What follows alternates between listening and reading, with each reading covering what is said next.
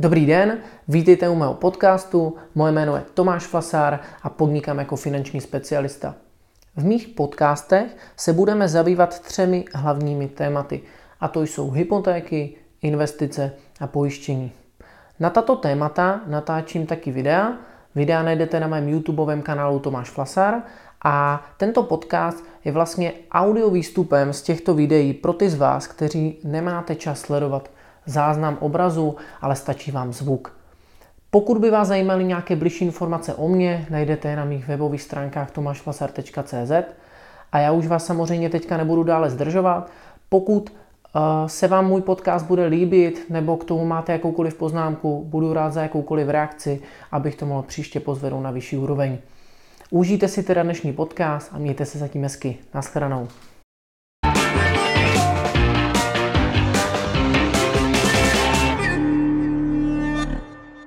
Dobrý den, moje jméno je Tomáš Flasár, vítejte u dnešního videa. Dnes nás čeká téma hypoték a budeme se bavit o aktuální situaci na hypotečním trhu. Toto téma jsem zvolil z toho důvodu, že v současné době se na hypotečním trhu odehrává spoustu novinek, eh, které si myslím, že by určitě měl vidět každý, kdo plánuje do budoucna řešit financování nemovitosti nebo ho aktuálně řeší. Eh, ta hlavní věc, která se na trhu děje a možná jste zaznamenali, eh, je ta, že jsou aktuálně největší historické čísla sjednaných hypotečních úvěrů v České republice. Poslední měsíce eh, řešíme v České republice takzvaný hypoteční boom. Opravdu těch hypoték je zprostředkovaných strašně moc, jenom když to vezmu konkrétně třeba na mou praxi, tak v posledních měsících dělám opravdu třeba trojnásobek práce, co jsem dělával normálně. Takže opravdu zažíváme ten boom všichni. Ale ten boom samozřejmě způsobuje spoustu uh, negativ nebo má nějaké dopady na ten trh. A já bych se chtěl primárně zaměřit na ty dopady, protože to jsou přesně věci, které budou zajímat vás jako klienty a na které si musíte dát pozor nebo minimálně o nich vědět. První věc, na kterou současná situace měla dopad, je proces vyřizování hypotéky. Ti z vás, kteří eh, znáte má videa a sledujete mě pravidelně, tak víte, že na téma proces vyřizování hypotéky mám několik videí, kde jsem vysvětloval, jak to funguje. A vždycky jsem dřív tvrdil klientům, že vyřídit hypotéku od A do Z, to znamená někde od žádosti o hypotéku po podpis a následný čerpání, se dá, když opravdu všechny strany spolupracují do měsíce stihnout v pohodě.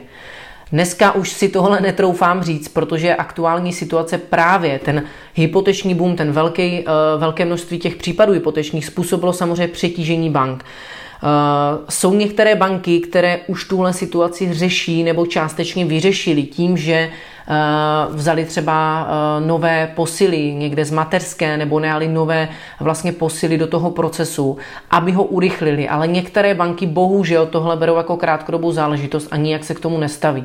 Ono to totiž způsobuje to, že když najednou si vemte, že někde, a teď to řeknu úplně jednoduše, někde na bance je schvalovatel, který denně prostě je zvyklý schválit třeba 60 hypoték a najednou má denně stihnout schválit třeba 400, aby stihl Eh, prostě dané procesy banky, tak to prostě není reálné, protože tam furt ten stejný člověk, jo, není jich tam víc. A to samozřejmě způsobuje to, že eh, ty hypotéky trvají déle věci, které dřív eh, trvaly prostě týden, tak dneska jsou schopni jako zabrat klidně tři týdny. Jo, je to způsobeno tím, že jednak samozřejmě nestíhají ti hypotékáři na pobočkách, takže i zadat tu eh, žádost do systému jim trvá. Eh, nestíhají odhadci, jo, odhadcuje také omezené množství a nestíhají samozřejmě dělat těch odhadů tolik, i když některé banky se snaží dneska už řešit online odhady a tím těm odhadcům trošku ulehčit práci, tak ne vždycky se to dá. Opravdu odhadci jsou přetížení a už to nemusí znamenat, že dneska objednám odhad a opravdu do týdne mám hotový odhad a potom samozřejmě ten proces schvalování také trvá déle. Jo? Takže opravdu se může stát, že běžná doba vyřizování hypotéky jsou dneska dva měsíce i déle třeba. Jo? Teďka třeba se mi podařilo u některé banky uh, to opravdu stihnout do 17 dnů od uh, žádosti po podpis, ale u některých bank to řešíme přes dva měsíce. Jo? Takže na to si dát určitě pozor, že když dneska chcete řešit financování, tak nepočítejte s tím, že to bude rychle. Určitě to bude trvat déle než je zvykem. Já mám z praxe zkušenost, že klienti si často myslí, že hypotéka trvá chviličku. Mysleli si to i dřív a když jsem řekl měsíc, tak je, že říkali si, jak je to dlouho. že když dneska jsou to dva měsíce, tak opravdu jako je potřeba to řešit dopředu. Jo? Takže to je první za mě důležitá věc. Druhá taková aktualita na trhu, co za mě je také způsobena nejenom tady tím boomem, ale celkově tou situací, eh, je, eh, je situace vlastně kupních cen versus odhadů, které nám vychází u bank. Eh, co to znamená? Když si vezmete aktuálně zase to, jak funguje vyřizování hypotéky, někteří z vás to znají z mých videí, tak vždycky, když vyřizují hypotéku, tak musí se dělat odhad dané nemovitosti, které je v zástavě. To znamená to, co kupuju, rekonstruju, stavím a tak dále. Samozřejmě klienti jsou mnohdy ovlivněni někde z médií a počítají s tím, že na hypotéku potřebujeme 10 nebo 20% vlastních zdrojů a mnohdy mají nachystány přesně tyhle peníze. Takže když to řekneme teďka v jednoduchém příkladu, když bych já kupoval byt za 5 milionů korun, tak klienti mnohdy mají nachystáno přesně 500 tisíc korun a zbytek plánují řešit z hypotéky, nebo mají třeba přesně milion, přesně těch 20% a vlastně tím pádem spolejí na to, že budou mít tu nejnižší úrokovou sazbu a v pořádku zafinancují. To všechno ale platí za předpokladu, pokud odhadce potvrdí tu kupní cenu toho bytu. Jenomže aktuální situace, ti z vás, kteří hledají nemovitost nebo se na to díváte vůbec na tu situaci, tak samozřejmě vidíte, co se děje. Vidíte, že dneska nemovitosti nejsou, tak jak já už o tom mluvím x měsíců nebo let, tak opravdu dneska nejsou vůbec. Dneska, když si zadáte na Ezrealitách nebo na jiném serveru, tak eh, konkrétně tady třeba u nás v Olomouci, prostě ty byty skoro nejsou. A když jsou, tak samozřejmě jsou za obrovské ceny. A ta situace těch cen, eh, tím, jak teďka krát, za krátkou dobu hodně vyrostly, tak samozřejmě to všechno způsobuje právě tahle situace.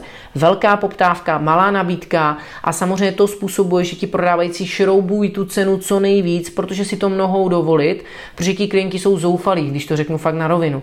A mnohdy ty realitky volí dneska různý způsob obálkových metod, dražeb a to všechno šroubuje ceny. Jenomže vy potom si zarezervujete takovou nemovitost, která zase ten příklad bude stát 5 milionů korun. Jenomže on tam přijde odhadce banky a řekne, no jo, ale tahle nemovitost má hodnotu 4,5 milionů pro banku, ne 5. A najednou ale řešíte problém, protože najednou mi banka půjčí maximálně 90% z hodnoty 4,5, ne z těch pěti, co jsem počítal, anebo s ideálním úrokem 80% z těch 4,5. A já teda musím použít víc svých vlastních zdrojů, nebo mám horší úrok. A teď pokud budu ten klient, který měl přesně 10%, tak já mám ale existenční problém, protože já bych musel použít více vlastních zdrojů, ty ale třeba nemám, takže musím někde zehnat z rodiny. Pokud rodina mi nemůže poskytnout, tak bych musel třeba eh, někdy část dofinancovat vlastně úvěrem ze stavebka. Pokud ale na to už nemám zase příjmy, tak v té chvíli je to můj konec. Jo? To znamená, já to nezafinancuju, tu nemovitost. Pokud jsem ten klient, který má 20% dneska nachystaných, tak jsem, mám, řeším menší problém a to je to, že řeším, že budu mít větší úrokovou sazbu, protože použiju ten svůj milion, ale přešvihnu hypotéku nad 80% a budu mít teda horší sazbu, ale pořád to zafinancuju, nebo budu muset někde vytáhnout více peněz a budu mít lepší sazbu. Jo?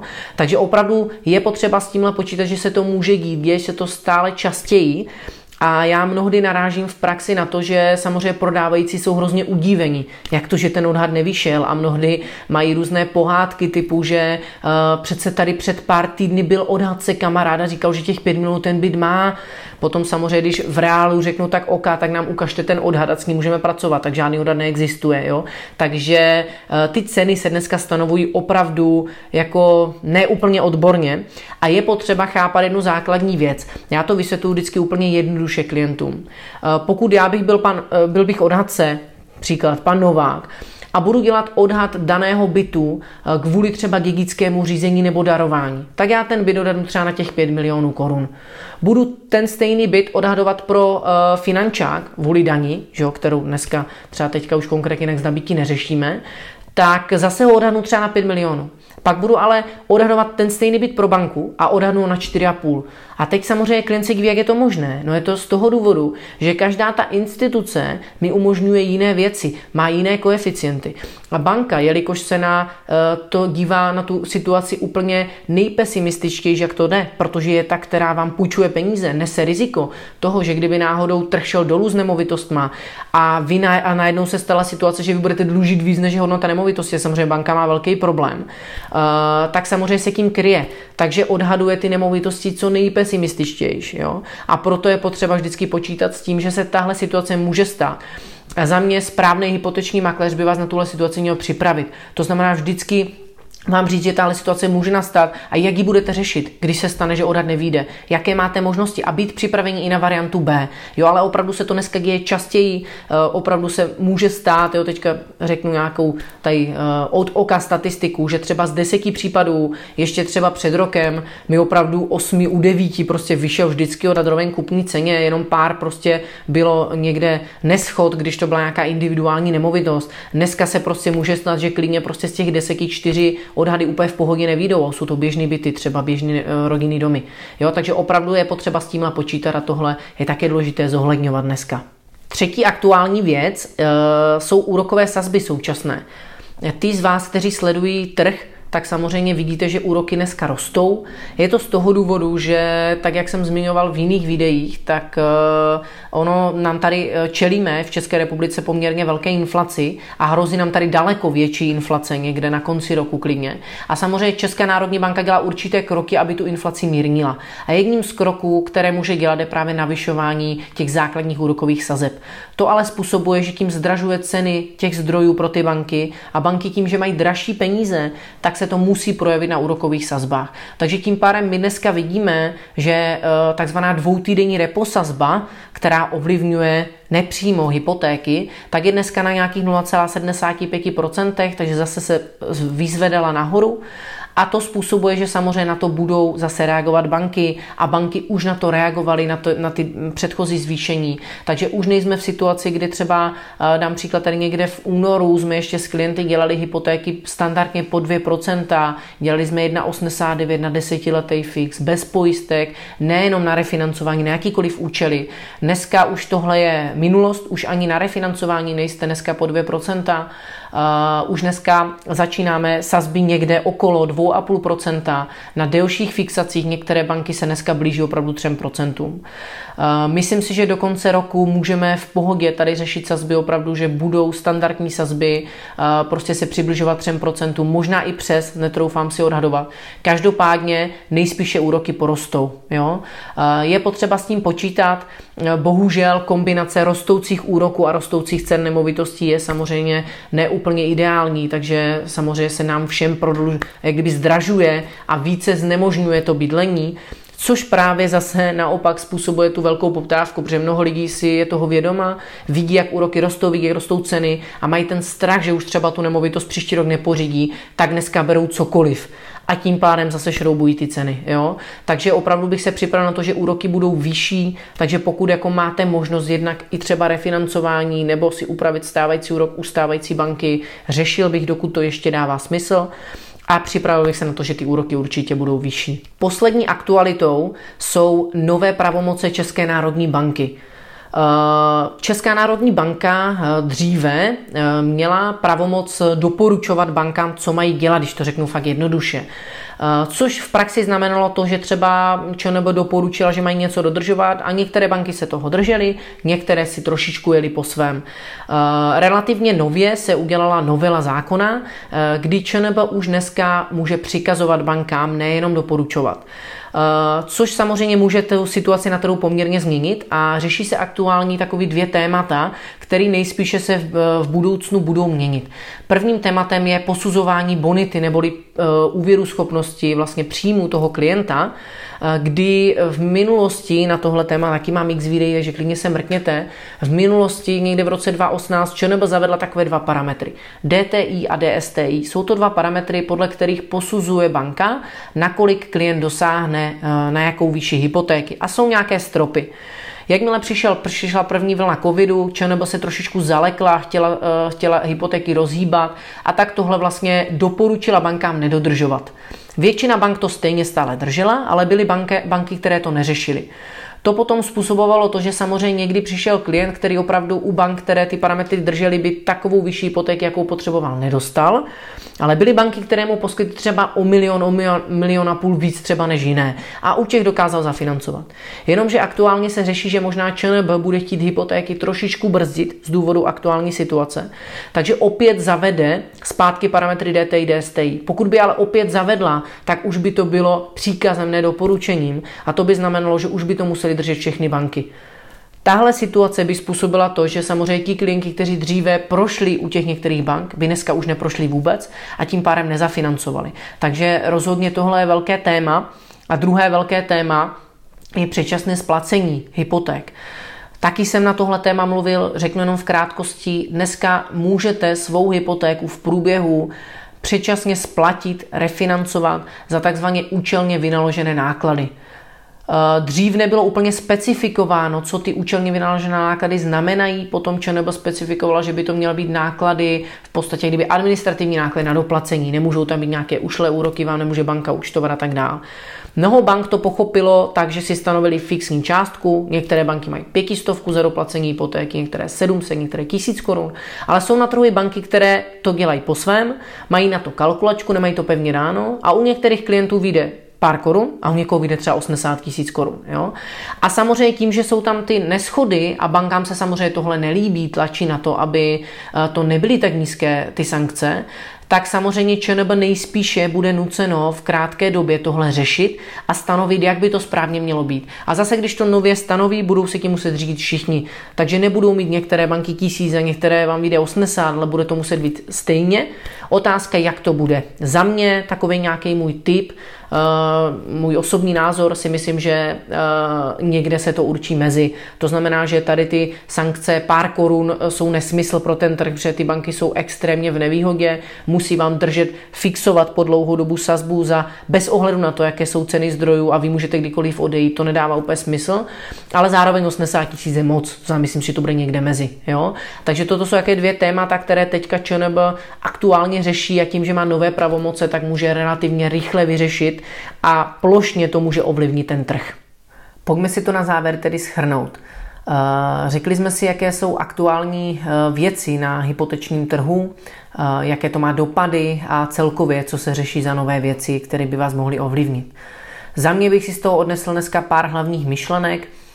První hlavní věc je ta, že bych určitě počítal s tím, že hypotéka dneska může trvat vyřídit daleko déle, než trvala dřív a proto bych ji začal řešit určitě dříve, pokud plánujete uh, řešit financování, určitě bych se na to více připravil jako dříve. Prostě počítal s tím, že to může být komplikovanější proces. Uh, druhá věc, kterou bych si z dneška odnesl, je samozřejmě, že může se stát, že mi nevíde odhad tak, jako je kupní cena té nemovitosti, takže určitě počítat s variantou B, mít nachystanou, ideálně nemít přesně svých 10%, mít možnost jiné třeba zástavy někde v rezervě nebo mít více nachystaných peněz. Prostě počítat s tím, co to může dít a vědět, jak to vyřešíte, ať potom nejste překvapení a neřešíte problém. Další věc, co bych si z toho odnesl, je, že eh, nejspíše porostou úrokové sazby, takže se na to připravit. Eh, zároveň, pokud eh, opravdu in, nebo aktuálně hodně intenzivně řešíte uh, to bydlení a tak uh, si třeba nechat zarezervovat současné úrokové sazby, které si můžete nechat zarezervovat až na 45 dnů, u některých bank, nebo zvolit třeba takzvaný, takzvanou hypotéku bez nemovitosti. Dneska jsou produkty, kdy se můžete schválit hypotéku bez nemovitosti.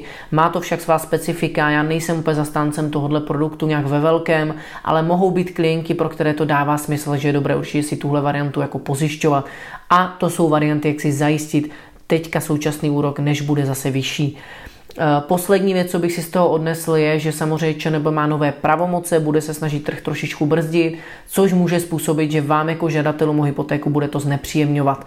To znamená, bude mít větší požadavky na vaše příjmy a tady tyhle věci, takže rozhodně počítat s tím, že to bude složitější, nejednodušší.